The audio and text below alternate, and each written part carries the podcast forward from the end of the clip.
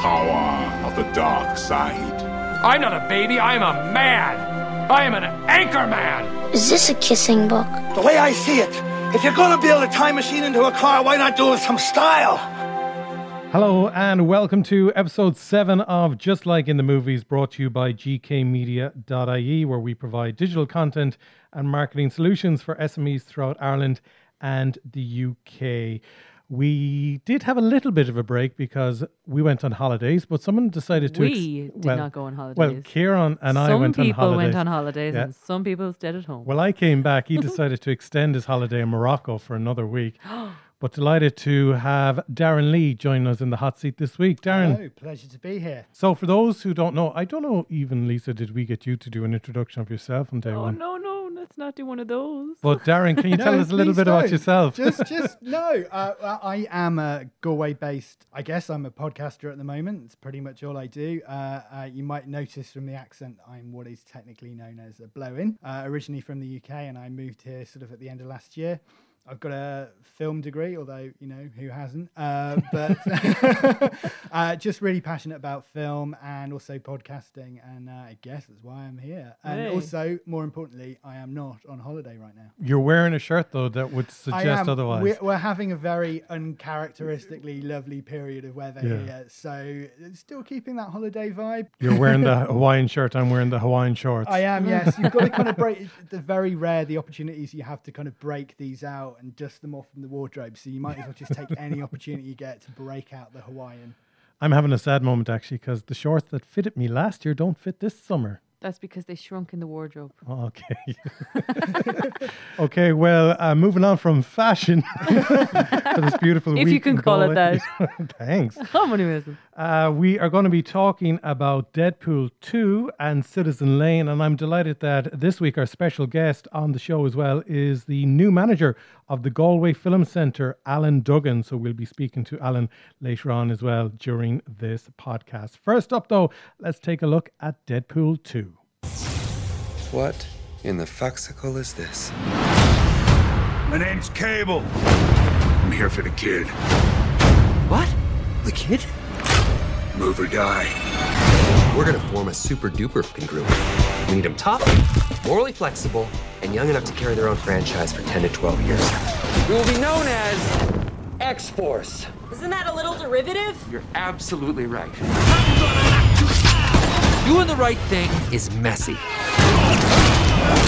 But if you want to fight for what's right, sometimes you have to fight dirty. And that is why Sisterhood of the Traveling Pants is pure pornography. Oh, God, I wish I finished college. It lives up to the hype, plus plus. Okay, They probably won't even make a three. Yeah, why would they? Stop it too. You killed it. There you go. That's a clip from the new Ryan Reynolds franchise movie, Deadpool 2. Hard enough to get a clip from that movie because, Lisa, there's a fair amount of cursing in this movie. It's just a little bit. hmm little bit. Look, if people have been living under a rock and they don't know about Deadpool 2, it is the sequel, of course, to the highly successful movie which came out a couple of years ago that Ryan Reynolds was fighting for over a decade, I think, to get made. Foul mouthed mutant mercenary Wade Wilson, aka Deadpool, brings together a team of fellow mutant rogues to protect a young boy with supernatural abilities from the brutal time traveling cyborg Cable, played by the brilliant Josh Brolin. It was awesome. Better than the first one. It was class. I loved every single minute of it. It was deadly. Okay. Loved it. I five out of five. I- End of report.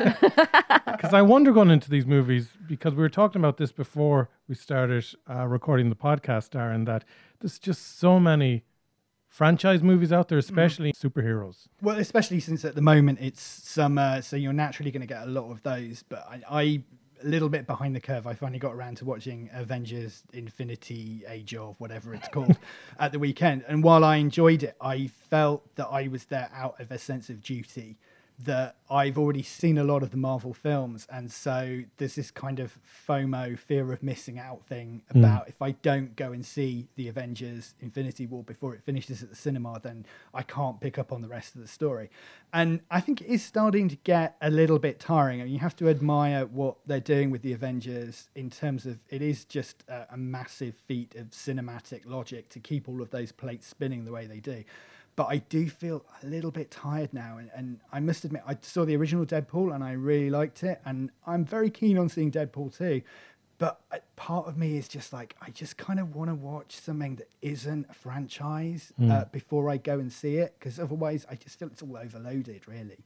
And in particular, one of the things I kind of been thinking about, and if you look at social media, you know, the way that these kind of franchises are al- almost getting toxic, especially Star Wars. There's a lot of debate about The Last Jedi. And the, the Han Solo one hasn't really done that well at all. exactly. It's uh, technically a flop. yeah. and- Okay. And, a lot of people, you know, trolls on the internet saying, "Oh, that's because of us, because we hated the Last Jedi and and, and we made it a flop," and, and sort of being proud of it, which is it's a really weird logic, and it, it's kind of got me feeling very anti-franchise at the moment, which is strange because I'm normally really up for that. But on the basis of what you've just said, I'm, I'm definitely going to give Deadpool two a crack. You saw Avengers as well, Lisa. I surely did. So comparing the two of them, Uh, Deadpool 2 was better. oh But Avengers was brilliant. yeah. I liked it. But I love the Avengers anyway. I'm a big Marvel fan, not a DC fan.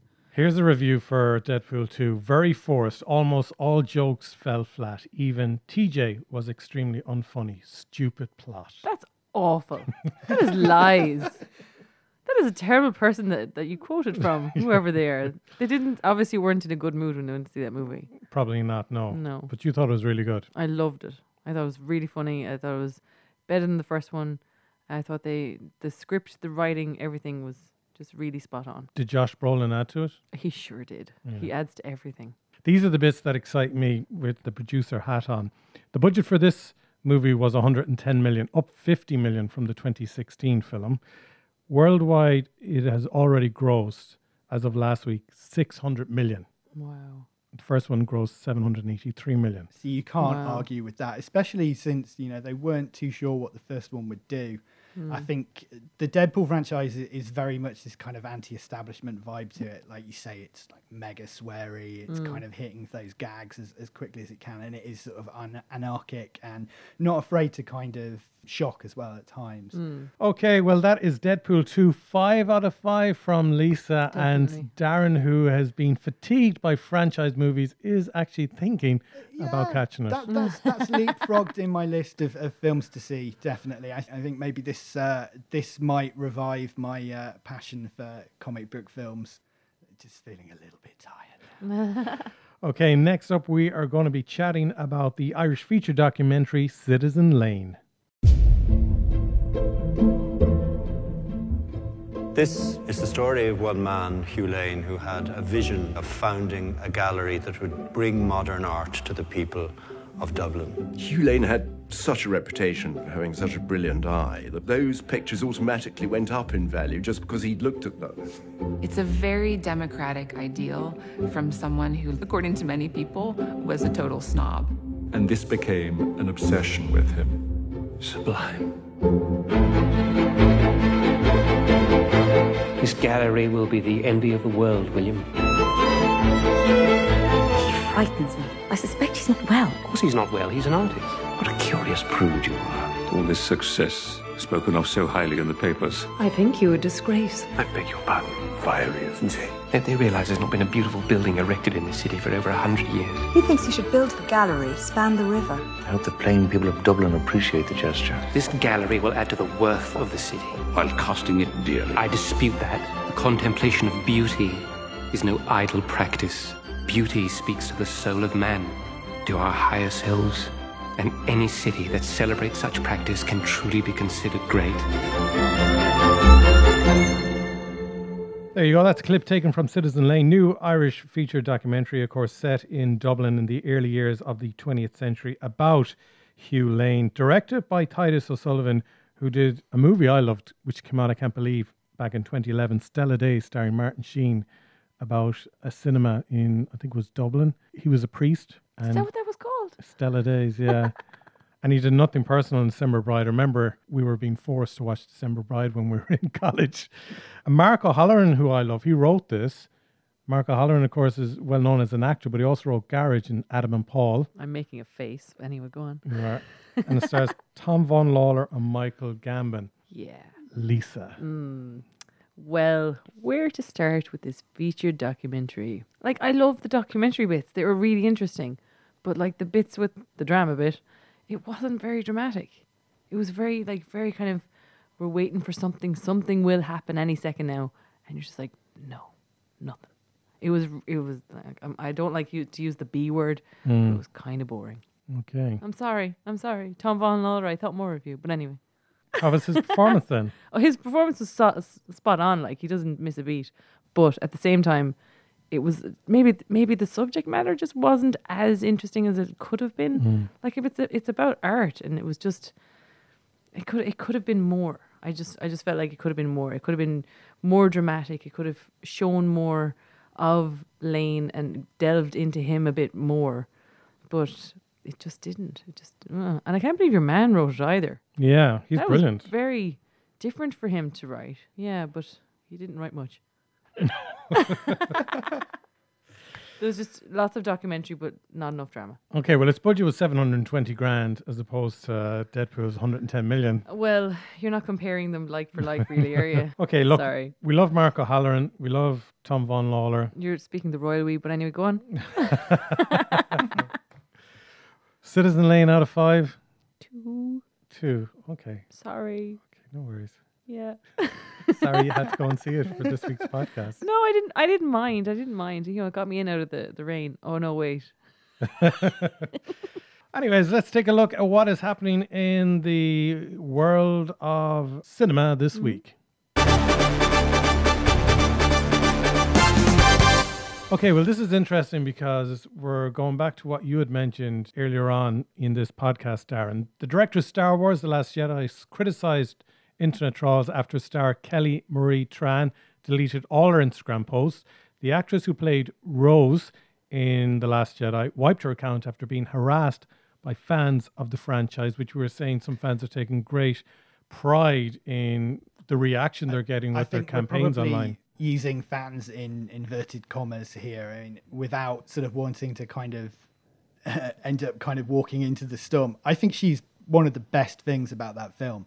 I just really enjoyed her in it, and I think it's kind of shocking that she's being hounded uh, to that extent. It's a worrying thing, really. I think, but I think the best way to look at it is is that these people kind of are trolls, and they're probably not really fans of the franchise, even though they proclaim to be. I think it's just being used as an excuse to stir up a bit of hate and controversy, uh, and I think it's fine. You know, if you don't like the Last Jedi and, and what it does but it is just a film at the end of the Mm. day. Uh, and I know that Star Wars is important to, to a lot of people, but you know, life goes on, and there is more Star Wars, as we know.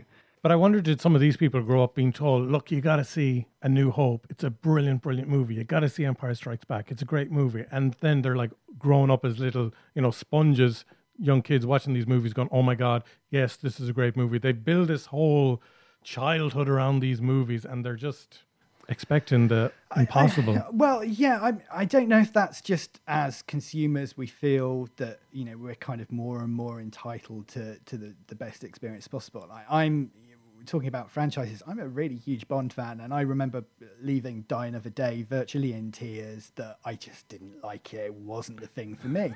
But I never felt I'm just going to start a hate campaign up mm-hmm. against Pierce Brosnan or John Cleese and his invisible car. it, it never even remotely occurred to me, and it's it, you know, and and you know, about an hour or so later, I was kind of over it. And I think Die Another Day was actually the most successful Bond movie up until that period, which is why Pierce Brosnan was. couldn't believe he was dropped. Yeah, and I can I can have conversations now with people who who can argue and almost persuade me that it is a really great film. And there are bits of it that I like. But yeah, I just think it's really weird. Whether this is the social media generation just wanting to kind of I, I don't know, the psychology of it is, is very strange, having not necessarily grown up with that. Uh, is to say, you know, yeah, it's it's kind of weird. Because it's cool that fans can now reach out to the stars of these movies that they idolize and contact them rather than writing some fan mail and sending it off across the Atlantic. Oh, they yeah, can contact yeah. them now. The person can respond straight away, but that it's actually turned on its head and they're just attacking people. now. Yeah, and I think for the most part, you know, you're quite right. Social media is a really great way to connect with fans and for fans to connect with the franchise. But I think it's it's uh, there is this strange sense of entitlement, and like I say, I, I'm not entirely convinced that these are Star Wars fans. I think they are trying to kind of kick off against minorities. even what made the headlines today, and I wouldn't get overly excited uh, when she does make the headlines, but this one did kind of uh, annoy me. Irish reality star Vogue Williams, who's seven months pregnant, has hit out at online trolls today who have been fat shaming her. For being pregnant? Yeah. If you are listening to us and you're annoyed about some movie, just Please go easy on troll it. social media. don't troll. Yeah. It's funny as well because I know people in a cinema who will actually tweet the cinema from the screen to complain about the air conditioning. You or, are joking yeah, or the lights haven't been turned off yet and the movie have started, rather than getting out of their seats for the sake of two minutes to grab someone who's outside in the foyer and notify them. I, Oh I guess God. sometimes though, you, if it's a certain film, you don't want to miss a vital few minutes. I, I've sat there freezing cold through films because I don't want to miss a second of it. Oh my god. Good news applications have opened for Northern Ireland Screens Shorts to Features 2018. This initiative is to basically help people get up and running if they want to make a feature film. They kind of make a short film of their intended feature film. The feature project submitted must have previously received development funding from Northern Ireland Screen, and at the end of the development period, Northern Ireland Screen will select up to three to go into production with a budget of up to £26,500 sterling. Deadline Wow. 6th of July. Dun dun dun.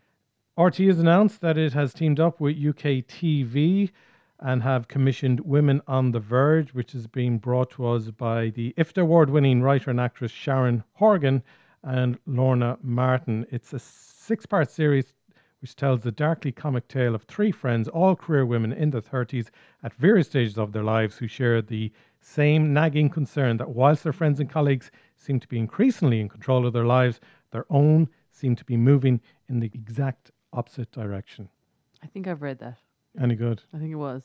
All but right. I'm saying I think Catastrophe was brilliant by Sharon Horgan. more she's Sharon Horgan, brilliant. please. I love Yeah. Sharon Horgan. She's great. But I wasn't a big fan of Motherland, which I she don't- I brought out in see RT that. last year. And then she did Divorce for Sarah Jessica Parker. oh, did she do? Yeah, she wrote that as well. Wow. Did you watch it all? Didn't watch any of it. Okay. you sounded very No. surprised.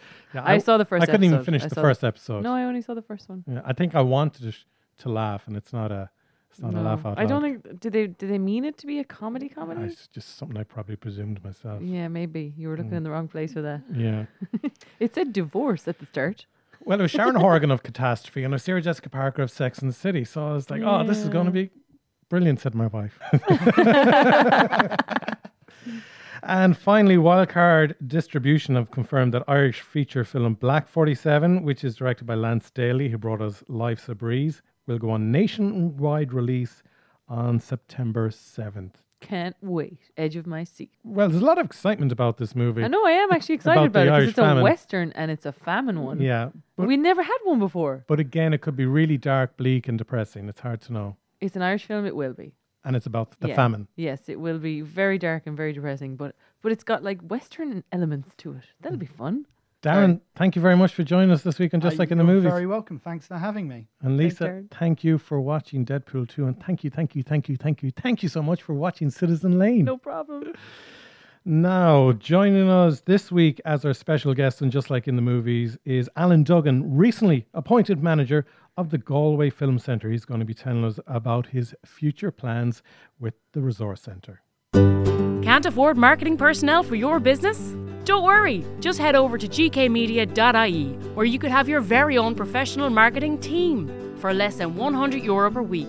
Check out our marketing solutions packages by visiting gkmedia.ie.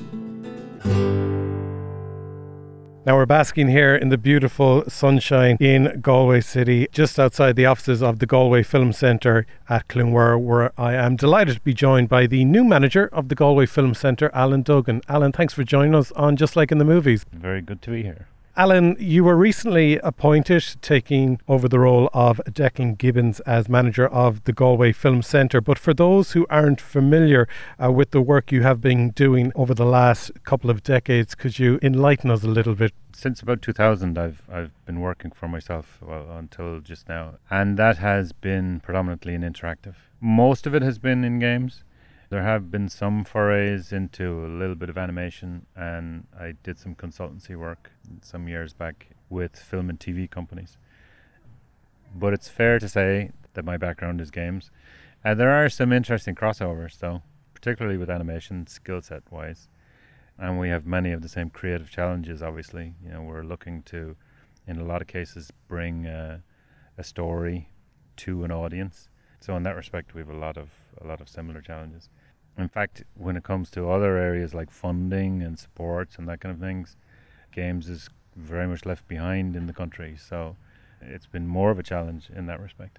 So, what sparked your interest? Because I know you were busy running your own businesses. So, what sparked your interest in actually taking up the role as manager now of the Galway Film Centre? Two things, really. One is um, so, as I mentioned, there have been few, if any, supports in the country for the games industry up to this point. And actually, uh, the RAP Fund is the first regional fund that even acknowledges games uh, as part of its remit. Um, so that was very interesting. And as part of the conversations we were having with the Film Centre and with the Western Development Commission, that piqued my interest then in plans that were afoot from them to to broaden their supports. So if you look at a lot of the stuff that the Film Centre has done and continues to do today, um, there's some fantastic schemes that it runs. Uh, a lot of the supports are aimed at uh, filmmakers who are, you know, learning their craft or, or just getting off the ground. And we want to see those same supports expanded into animation and games. So there was that side to it. And then I guess the other side is that I saw in it an opportunity for me to be a driving force behind that. And I guess if you you know if you take my more entrepreneurial background, what I'm hoping is I can bring that energy to it. We can see in Dublin that Filmbase, which had a huge membership and was around for such a long time, in the end went into administration. How can the Film Centre avoid such a situation like that happening when it's tight to get funds out there? I suppose there's a couple of things there. One is because I've been an entrepreneur for so long, I'm used to being scrappy and watching the cash flow and managing that really tightly. So already we're looking at how we manage ourselves and how we manage our projects and where we see, you know, mismatches in the value that we're providing through those projects and maybe the value that that's placed on them. You know, we're we're looking at those things to assess them the core funding was a huge problem with Filmbase, and you know we face similar challenges. We're certainly not blind to that, and we're already talking to people about how we can address those. But you know, even though we are you know, not for profit, a registered charity, uh, we have to be sustainable because if we're not, then we fall too, and then that doesn't serve anybody. Uh, the fact that we're last man standing, if you like, in the country at the moment, that presents some challenges. Up until now, a lot of the schemes that we would have run, you know, would have been national, but may not have been thought that way. Um, whereas now we're getting a lot of inquiries, people asking, well, you know, can anybody apply to those schemes? And so the answer absolutely is yes. But also there are schemes that are potentially out there now that we can possibly look to get involved in and maybe fill that gap a little bit. Again, funding is critical in those aspects, but um, like I say, there are conversations happening around that, and I'm hopeful that possibly even this year we might be able to to make some some forward movement with that. When I became a member of the Galway Film Centre 15 years ago, the business model then has certainly changed to what it is now. I mean, ideally back then the film centre was making its money by hiring out and renting equipment, but as we know, a lot of people they're not buying a Digibeta or renting a Digibeta camera, which would have cost probably 90 grand back then, but they're able to buy their DSLRs and all that for a few grand, get their lenses, buy an iMac, get Adobe Premiere, Final Cut Pro, and they have it at home there. They're not needing to rent out editing suites. So, what have you been able to do, or what can you do to deal with, I suppose, the changes that have taken place with digital technology that have allowed people to go off and carry out these tasks on their own without needing the services anymore of the film centre. So you're right. Equipment would not be high in terms of our turnover now.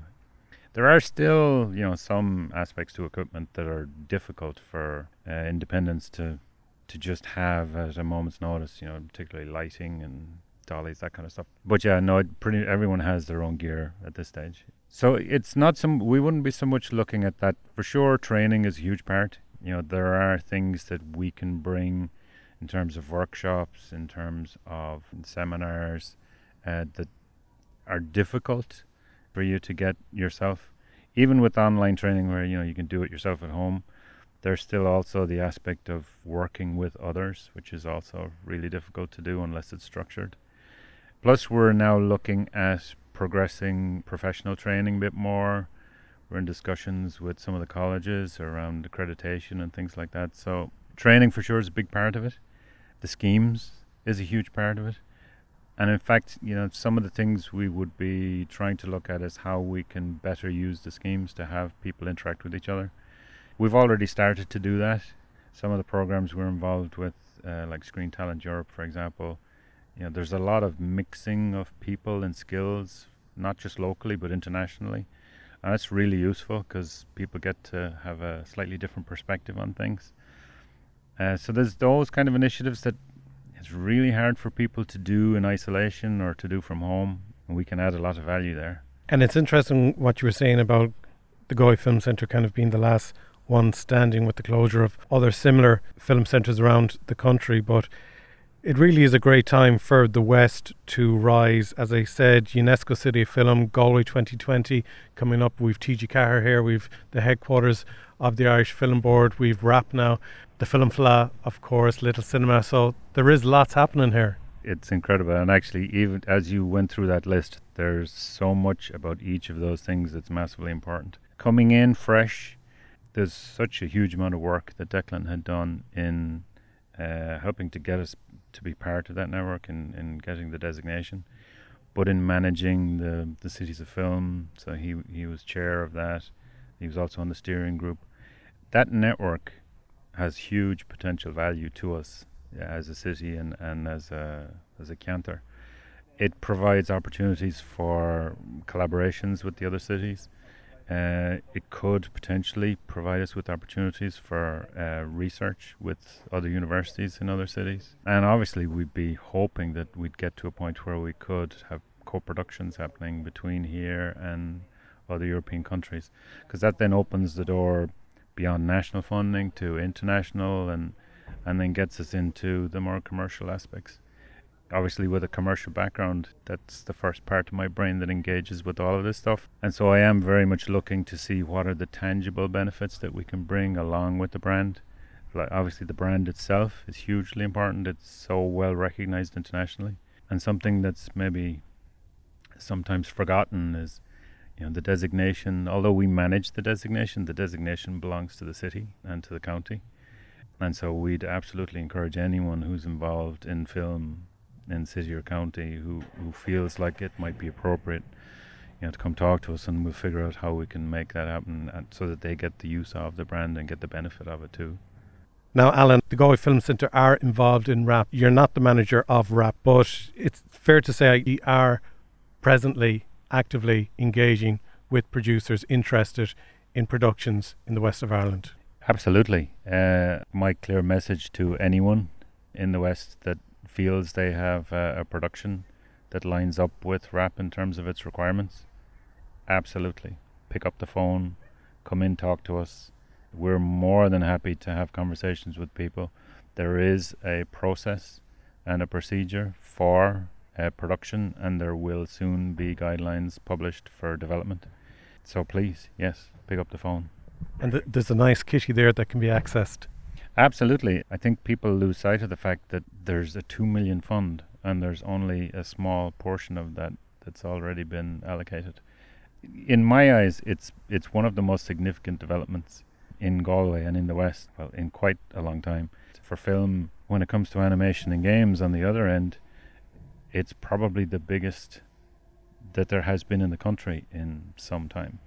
Just speaking of gaming, they're saying that come 2020, virtual reality is going to be massive, and come 2030, we're going to be moving into augmented reality. All that sort of stuff scares me at the moment. Where do you see the industry itself going from an Irish perspective? Because there's lots of changes coming down the line.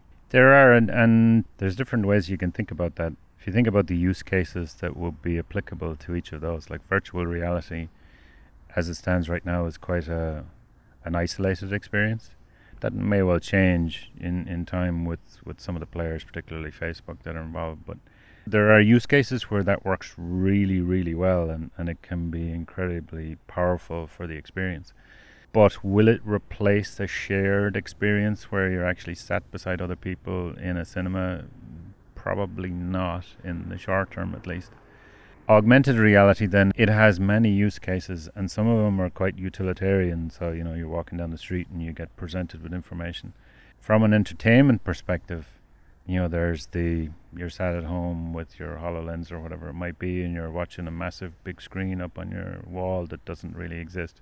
So there are those kind of things. But again, there are quite a number of hurdles before those become adopted across mass market.